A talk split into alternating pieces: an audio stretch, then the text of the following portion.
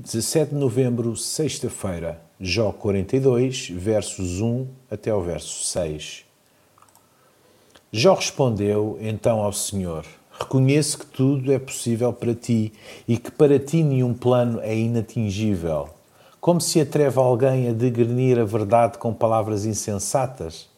Também eu falei sem perceber de maravilhas demasiado grandes para mim. Ouve-me, por favor, tenho algo que dizer. Quero fazer-te uma pergunta para que me respondas. De facto, eu mal tinha ouvido falar de ti, mas agora vi-te com os meus olhos.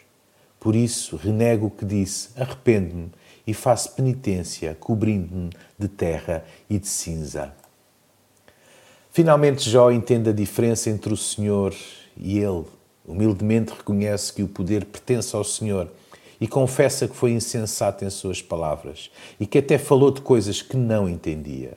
Agora Jó deseja ser ensinado e aprender a ouvir para entender e conhecer o Senhor que com ele fala.